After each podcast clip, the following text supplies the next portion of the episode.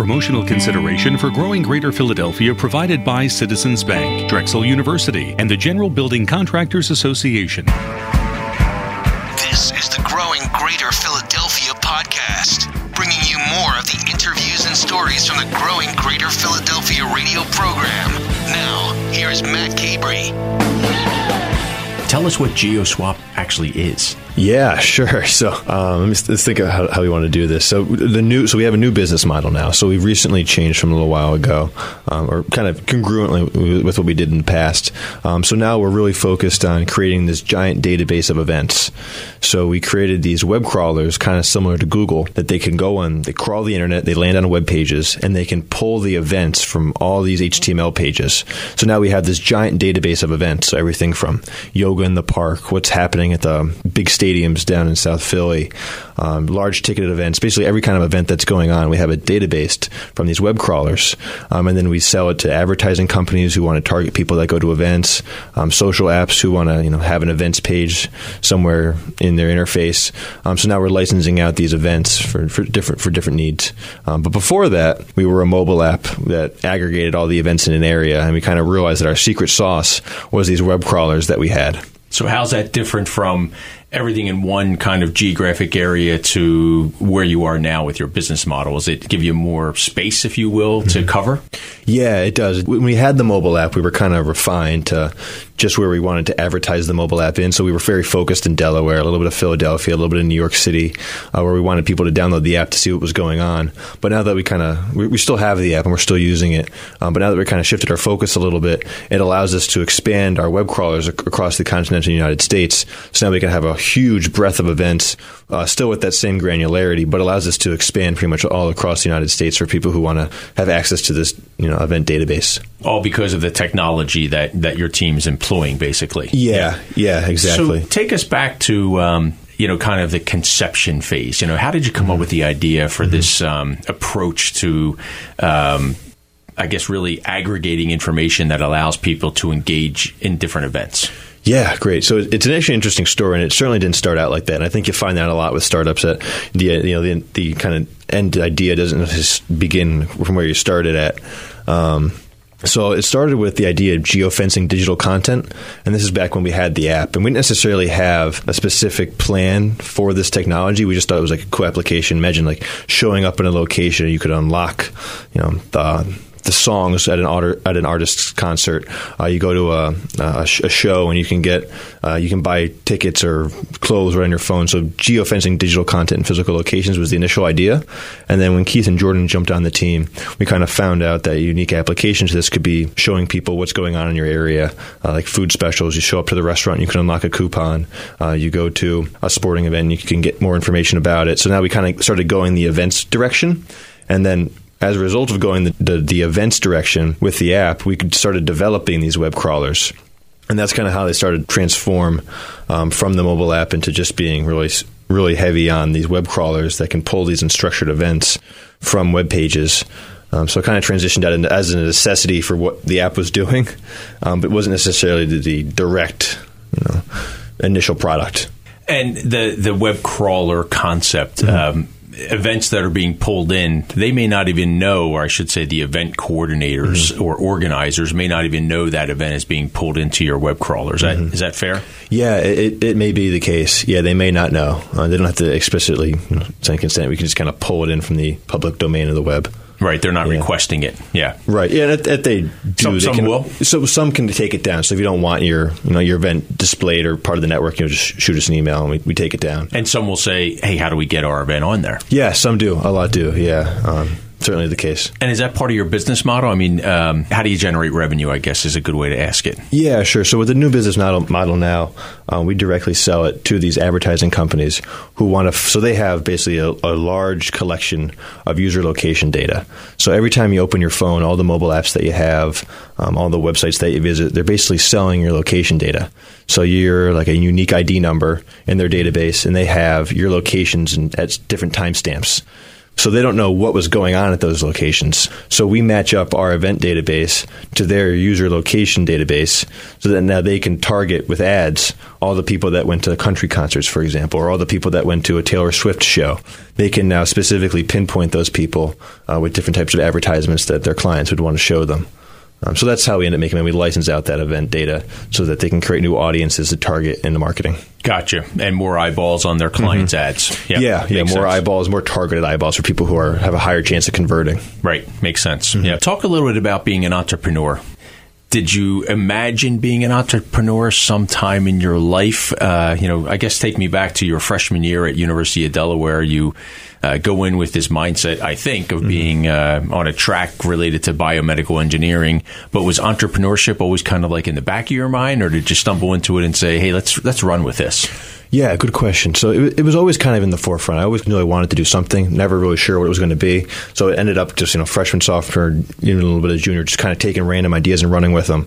Uh, I did some research in the lab, and like three weeks later, I had a quote unquote company, not necessarily, that, you know, was 3D printing organs. Like, I, you couldn't even really do it, but like I just like made it up. And then like we were doing um, landscaping in the local developments. I had some people working for me that were helping up the neighborhood families do their do their landscaping and mulching in the spring. So just like kind of always random odd jobs, but nothing really solidified until GeoSwap kind of came about. Great. I have one more question for you, and then I'm going to shift to Keith yeah. for a little bit as well. Um, take me back to this. You know, how how did you go from concept to reality, mm-hmm. and and how long has GeoSwap been in existence? And I guess I would talk about it in terms of, hey, GeoSwap was established X year or X month and year, mm-hmm. uh, and then talk a little bit about how you went from, you know, this this idea mm-hmm. uh, to the process of coming up with a name mm-hmm. and launching uh, and, sure. and really generating revenue. Yeah, sure. So yeah, definitely a long process. So I was fortunate enough to work um, in a private uh, private equity company going into my junior year. I worked in it sophomore into into my junior year, and at the end of that, I was able to pitch them on this idea of geofencing digital content and the initial concept of GeoSwap, um, and they really liked it. They saw a lot of potential there, so they they jumped on board. They invested into the company, and that allowed us to get our initial product on the off the ground. At that point, I didn't have Keith, who's an amazing developer, or Jordan, so it was really just myself and uh, so I, it allowed us to get an initial product. And from there, we started doing a lot of customer discovery interviews, kind of figuring out what people wanted, morphing the app. Um, and then we got involved with the University of Delaware's Horn program, or uh, Horn Entrepreneurship, rather. Excuse me. they recently changed their name, and they they really just kind of kicked us in overdrive, put us in overdrive. Um, they brought us into a program called the Summer Founders, which is where Jordan and Keith uh, met my, met myself uh, and came a part of GeoSwap and that's where we really went out into the market and kind of figured out what problems we could really solve with this technology, see who really wanted it, determine how much they were willing to pay for something like this. And that's what really kind of kicked it up into a business as opposed to just an idea. That's great. Let me uh, let me turn our attention over to, to Keith Doggett, right? Yep. Uh, and Keith, tell us a little bit about your background, where you grew up, and uh, how you found yourself at the University of Delaware. Yeah, so I grew up in Chestnut Hill, uh, right in Philly, well, kind of close to the edge, but uh, I grew up in Chestnut Hill went to school in Philly, uh, and then later the suburbs around there. And both of my parents had actually gone to University of Delaware, uh, so I'm a double Del, I guess they call it. um, so actually, when the decision came down to, I knew I was going to be doing some sort of engineering, uh, and I had gotten into Delaware and McGill University in Montreal, and it kind of came down to like the last minute, I had to decide between one or two of them. Uh, and I went with the, uh, I guess, the more safer option at Delaware instead of going up to Canada for four years. Um, but yeah, ended up at Delaware my freshman year. Don't regret it at all. But yeah, I met Jordan. He was on my freshman floor. Um, and then after that, I mean, I met Jason my freshman year as well from uh, classes. And yeah, that's kind of a bit of my background. I was started as a chemical engineer and graduated with a degree in electrical engineering. Uh, and yep, now that's great. doing this. yeah, no, that's great. And uh, you probably did make a really good choice, seeing that you were a double Dell uh, yeah. legacy, if you will, right? Yeah, yeah. Um, uh, you you had referenced this, but I want you to dive into a little bit more. Uh, that first time that you met Jason and Jordan. Mm-hmm. Yeah. So Jordan well, I mean, was it just a passing, or or did you feel like, hey, these guys are pretty cool? I want to get to know them a little bit more. Yeah. Uh, so Jordan lived five doors down from me on my freshman floor, so I saw him a lot, um, and he was definitely part of like the group of people that I hung out with a lot freshman year all the way up until senior year. Um, And yeah, I was immediately really good friends with him, and we were hanging out a lot. And Jason was kind of just the really tall guy in my engineering classes, um, and I knew him, and we had talked sometimes, but not really that much until we had uh, seen each other a lot. The summer founders program, um, the summer of our junior year. But yeah, Jordan and me immediately were really good friends, and then later on uh, became a lot better friends with Jason, and we started, you know, working together a lot more. So, University of Delaware's Horn Entrepreneurship Program. Mm-hmm. Um, talk with us a little bit more about that and how you saw the GeoSwap opportunity as kind of a catalyst to where you are today. Yep. So, Horn Entrepreneurship is this entrepreneurship program at the University of Delaware. It was around, I guess, since my freshman year, but they really revamped it starting the winter that year, and they got their own building off campus that they owned, and it's not technically university owned, uh, and just like a really nice co-working space where students can go. Uh, and Jordan was really interested into that. I actually wasn't super interested in entrepreneurship when I came into the university.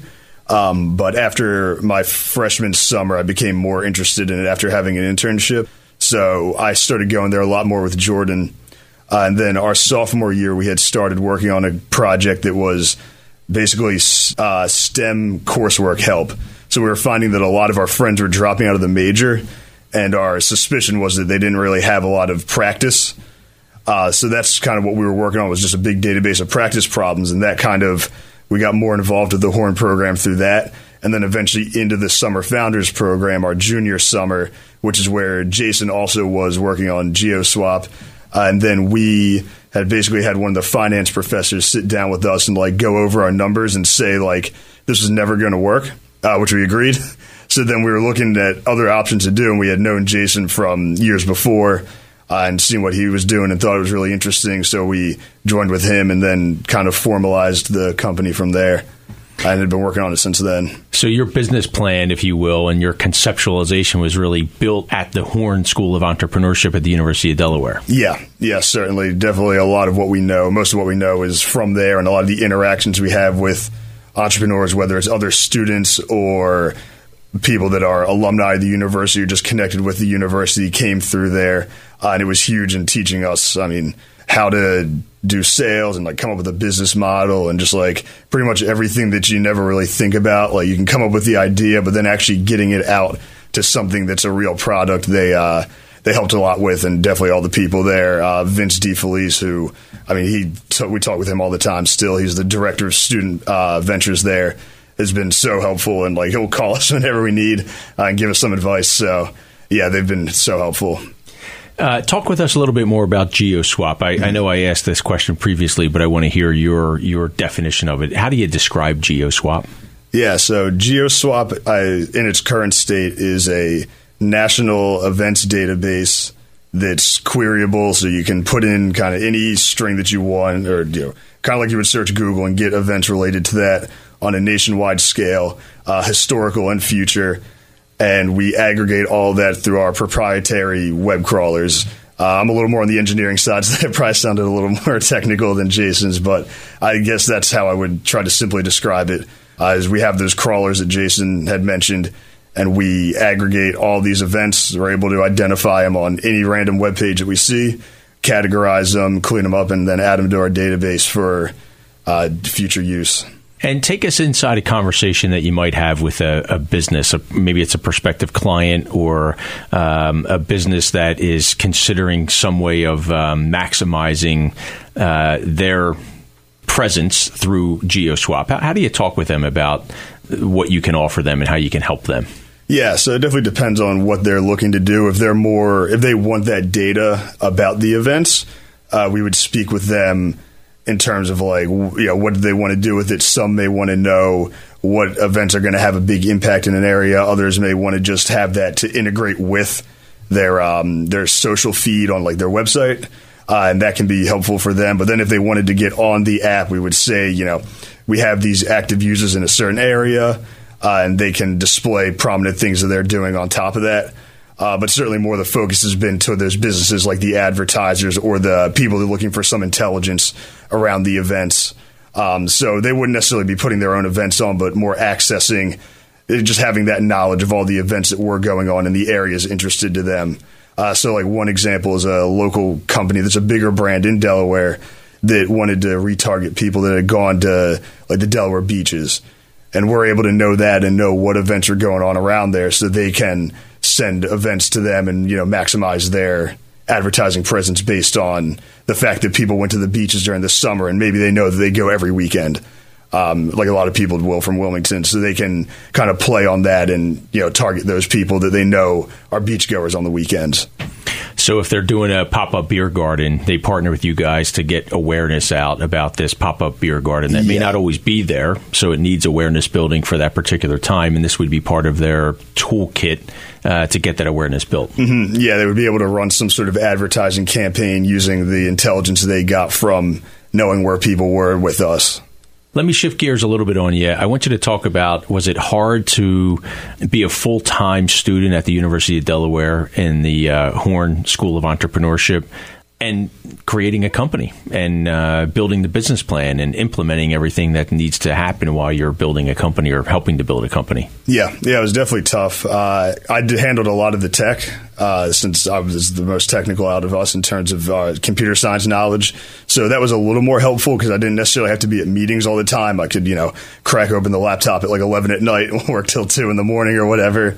Um, but yeah, it was tough, especially with my senior year. I still ended up having a lot of engineering classes to take that would take you know, probably 30 hours a week of work to do, and then trying to do another 30 on the company. It was tough. Um, you know, wouldn't always be able to manage all of it, but yeah, it was uh, it was difficult at times. But I wouldn't say it was unbearable. Uh, and certainly, I think that doing it in college when your costs are lower is probably more preferable to taking out, you know, uh, having to try to do it well, you know, quitting your job or something, and then starting it without as much of a support when costs are going to be higher. Um, that was super helpful, but yeah, it was it was difficult. Yep. Uh, talk with us a little bit about Innovation 1313, because if I'm not mistaken, that's actually where your office is technically today. Yep, yep. So our office is in thirteen thirteen Innovation in the Hercules Building in Wilmington. Uh, we're in the old Carver Ties office, so we have a nice little private office in the back. Um, but yeah, it's nice. It's a co-working space. They have two big. Um, open areas with tables where people can set up, plug in their laptops, work there, and then some private offices off to the side. Um, but yeah, it's a nice space. They got you know good amenities there. There's people around that you can talk to and kind of see what they're working on, form some good relationships through that. Uh, and it's right in the middle of downtown Wilmington, so close to a lot of you know the bigger banks and legal offices and accounting offices. So it's a good location. Um, and I want to come back to the business model a little bit. And um, you talked a little bit about when you're engaging a business who wants to create awareness. Flip that around for the user who wants to become aware of information. How do you talk with them about what this tool is? Yeah, so certainly we're not focusing on that as much now since we're more on the business to business side. Um, but when we were talking about it, especially in Newark uh, at the University of Delaware, it was a lot of, hey, there's all these things going on, like, you know, don't you want to see what's going on? And it was a fairly easy sell at the University of Delaware. Um, they were a lot of people are interested in kind of knowing all the student events that were happening or like what bar specials there were and all that because they kind of it was that fear of missing out um, that we were able to play on, and you know that seemed to work fairly well for us. Um, but now, I mean, it's still it's weird because we have changed a lot to what we're doing on this business focus side for a lot of the advertisers, but the the kind of end result for the users are the same. Whether it's us integrating with another social app, they'll still be able to kind of get that relevant information the GeoSwap app would have provided, but now it's sort of through our database. They still get that same information. So it's kind of funny how we switched what we were doing, but still the end result is that people kind of get that exposure to what's going on around them regardless. It's just in a different medium, whether it's through an advertisement or through another company's kind of event feed. Yeah, gotcha. And I was I, I picked up on that as well. And I'm going to come back to Jason in a minute, but I have a couple more quick questions for you in relation to um, you know what you had just described is your emphasis has shifted really from the user who's benefiting from where the information uh, or the events are taking place to the event provider or the advertiser of, Yeah. of the event provider, if that makes sense. Is Yep. that fair? Yeah, definitely. It's focused on the advertiser, the event provider, people that might think that having an event feed is helpful for their their website or their app or whatever, or um, advertisers that are interested in audience segmentation and kind of figuring out what types of people are interested in what is what we focused on a lot. So it's pretty like what we have can be used in a lot of spaces. Um, and it's just you know figuring out which one's the best right now. But we you know, we have we're working with people in different spaces um, and seeing it's useful in a lot of them. So right, and and because you still need the eyeballs. I mean, you still need the end user to uh, benefit from the information. yeah, exactly. Right. Yeah, right. there is some sort of link between our data and the user. Yeah. typically. So Yeah, because if no one's looking at it, then it's Yeah. less valuable. Yeah, right? exactly. Yeah. Um, talk with us a little bit about um, being an entrepreneur in New Castle County, Delaware, the Greater Philadelphia region. Um, you know. Suburban Pennsylvania, southern New Jersey area. You know, at, at Select Greater Philadelphia, you guys may remember I uh, focus on the 11 county region being one big neighborhood. Yeah. Uh, and I'm curious, uh, your experience being an entrepreneur in that space, has it been helpful for you? Has it been uh, kind of a non factor, or how do you describe that? Yeah, it's definitely been helpful. Uh, being, especially even the move from Newark up to Wilmington, uh, just, you know, probably 15, 20 miles north, but definitely a lot more exposure once you're in Wilmington. It's a lot closer to Philadelphia. And when we have, we still have people that we'll talk to in Delaware, but then going up to Philadelphia is really easy. You can just take the SEPTA up there, it's a quick drive up. Uh, like today, if we have to meet people up here, um, you know, it's a good area. If we have to go up to New York sometimes, it's still very close to all that. And there's a good community in Wilmington and Philly. We uh, we meet with some people at the Wharton SBDC uh, once every month or two, uh, and they're helpful at you know kind of guiding us in what we should be doing or you know where we're at and some you know strategic decisions for us. So there's a good community in the area. Uh, and definitely a lot of people working on stuff around here, so that's always helpful. That's great. What's your biggest challenge when you think about uh, the hurdles that are coming up with GeoSwap? What what kind of keeps you up at night? What makes you worry? Yeah, definitely. I mean, for me, it's a lot of the tech. Um, you know, just making sure that it's all working and that we can get it to be the best as possible, that, or that it can be.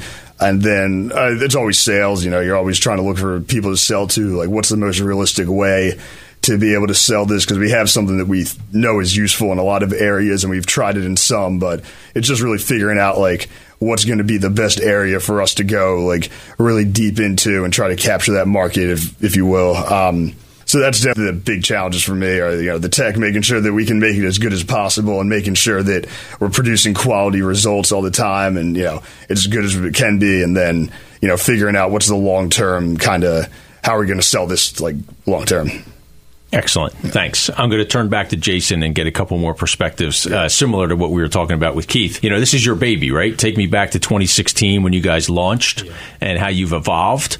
Uh, and now, where do you see it going? What's next? Um, so either maybe like a more programmatic ad buying direction, or maybe we just get really, really good at you know even boosting our crawlers to do the entire world. Um, so really just knowing everything from what's happening in Philadelphia to what's happening over in China. Uh, so being able to like now look at different languages and everything like that, still be able to pull those events. So there's a lot of different directions we can go with it. And it's going to kind of depend on what our clients are looking for uh, and how they're looking to expand it. That's uh, that's a great perspective of uh, um, you know not just Greater Philadelphia, not just the United States. Um, when you meet folks uh, and you're having a conversation with somebody who's from outside the region, uh, and you're thinking about the entrepreneurial community in Greater Philadelphia, what do you say to them, and, and how do you describe why you guys have been so successful here as opposed to somewhere else in the country or somewhere else in the world, for that matter? Yeah, great. I think it's because we're so close to a lot of great minds. Um, like there's so many universities within within two hours of you know Wilmington of Philadelphia. Um, so a lot of great universities, with a lot of great talent coming out of there, and a lot of great meetups as well. So there's a lot of um, meetups that happen about tech where they talk about maybe natural language processing, and then the next week it's artificial intelligence, and you might even have like a web web crawling meetup. So there's a lot of great talent with a lot of people who are looking to get into this space, who a lot of who share ideas, and you can learn a lot from them. So it's a great place to be because of that. Um, it's just it's just a hub of a lot of economic development as well. It was two hours, um, you know, Baltimore, D.C., Philly, and New York. Um, so it's, it's just a great location to be.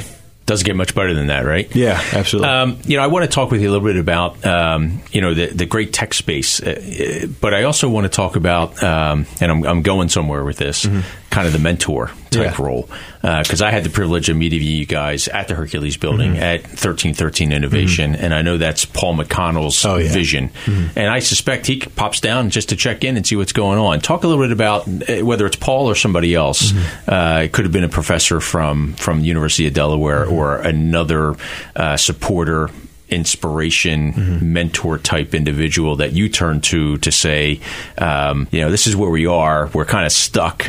Uh, where should we go next? Can we talk? Yeah, we've we've been fortunate enough to have a lot of people fill that role for us, and Paul is definitely one of the one of, one of the greats. Uh, We, we see him uh, it, randomly in, in the office, and it's always funny. I'll always be walking by, like, "Oh, Paul, nice to see you," and he'll always respond with, "It's good to be seen," and I, it always makes me laugh. But he, he helps us out uh, very frequently, and he, which was awesome about him is he's opened up his network to us. He's he's such a well connected individual. Uh, he's been very successful in business, and he's always willing to help out the next generation. So that, that- we can't thank him enough for that. Um, but also going back to the University of Delaware, like Keith mentioned, Vince DeFelice, he, he's he's the guy we call uh, late night, and he calls us late night too. Um, just bouncing ideas off each other. We're like Vince, we don't know what we're doing here. Like, what, what are your thoughts on this? How do we close this sale? Like uh, we're, we're, before we were college students, you know, we had never closed a big deal before, any deal at all, let alone like getting a couple bucks from your parents for the movies. Um, so just being able to bounce ideas off Vince and getting his perspective on how to close these sales and how to run the company and how to set everything up. So that he, he's definitely our person, uh, especially. And now that we're out of college as well, he remains to be that person. That's great. Um, I do want to come back to a couple things we talked about, but um, th- this notion of um, being an entrepreneur in this region. Um, it- you know, if you if you met a similar entrepreneur somewhere else in the world, and they were saying, "Hey, I'm thinking of entering the U.S. market," how would you convince them to come to uh, northern Delaware or southeastern Pennsylvania or southern New Jersey? Yeah, great question. So I think you know, first of all, the talent space. It's a good good location to be. A lot of great talent around here, and also as a startup, you don't have much capital. So the ability to live kind of on a budget, have a lower cost of living, but still be so close to a lot of great resources, I think that's a huge plus for us. Um, you know, we're, we, don't- we don't pay ourselves too much, uh, so being able to uh, be able to maintain the business and continue to grow it, uh, but still being able to you know live and have a comfortable lifestyle is, is really important for us. So it's, it's a great area for that. And what are your biggest challenges? What keeps you up at night in terms of uh, how to overcome a specific hurdle that you're planning for when it comes to the success of GeoSwap? Um, so Keith kind of Keith kind of nailed it with this. So I, I'm kind of in the middle between Jordan and Keith. So I can do a little of the technical stuff and do some of the sales stuff as well. So uh, technical work, and we're we're going to figure it out. There's there's definitely some hurdles we're trying to trying to figure out right now. Um, and then also it, it is definitely some of the sales too, getting more getting the pipeline filled, getting people pushed down the pipeline, um, and always making sure that our practice is solving a real need um, because some, someone might want to buy it, but is it solving a, a, a big problem for them, a small problem for them, and making sure we're getting the pricing right on that as well. So some of those questions for a startup can always can always be a little challenging. Yeah, that's great. If you could give a snapshot um, of GeoSwap, Sure. So we're GeoSwap. We're made up of Jordan Gonzalez, Jason Bamford, and Keith Doggett. We have a event database management suite for both advertisers who want to target people who go to specific events, and then also for social media apps or websites that want to have a feed of events in their local community. So we're able to aggregate all this, and we provide uh, latitude and longitude, time, and event description uh, so people can then know either who went there or show a list to their subscribers about what stuff's going on in their area. that was spot on. That was really great. What's GeoSwap stand for, and how'd you come up with the name GeoSwap? Yeah, good question. So it was, it's really hard to find a domain name that's not uh, taken anymore. Uh, so GeoSwap came back in the day where it was very geography based. It was you know geofencing digital content and physical locations. So it was like geofencing and then also swapping out of information. So that was kind of how GeoSwap uh, originally started. And then the name still kind of fits because we're still able to get these events and they you know they have a geography attribute to them. Um, so it, it, it still works there a little bit. And did it come to you right away, or did you have like a little bit of a brainstorming session where you and others got together and said, you know, let's come up with a name for this thing? Uh, oh man, I forget. I think it just. I think it. I think I had. The, I think we had the name before Jordan and Keith came on, but that took a lot of work. That wasn't easy to find a domain name that that worked. And yeah, Yeah, cool, great. You still playing hoops? Yeah, a little bit. Yeah, Uh, just for fun? Just for fun now. Sometimes at the YMCA, you'll catch me on the court, but it's happening less and less, unfortunately. Yeah, yeah. You could start a little, um, I don't know, kind of like a community initiative that involves basketball and GeoSwap, maybe. Yeah, Get yeah. un- underprivileged kids playing basketball, and you could put it on your your uh, service and get people to come and support it. Get more Yeah, people to come bring it all together. Yeah, that'd be fun. Yeah, cool. Uh, Jason and Keith, thanks for making the journey here. Thanks for joining us on Growing Greater Philadelphia, our new uh, radio program and podcast to create awareness about the successes that are happening in the Greater Philadelphia community. Clearly, you guys and GeoSwap are part of that, and I'm very appreciative of you coming in and sharing your story with us. Yeah, absolutely. Thank you so much for having us. This segment of Growing Greater Philadelphia is brought to us by the Commercial Banking Division of Citizens Bank. You know, the Citizens Bank team, they bring practical financial experience and deep industry expertise to each banking relationship. To learn how Citizens can help your company reach its full potential, visit citizensbank.com backslash commercial. And be sure to check out all of our podcasts at radio.com and tune in Friday mornings, 5 a.m. to Talk Radio 1210 WPHT. Thanks so much for listening to Growing Greater Philadelphia.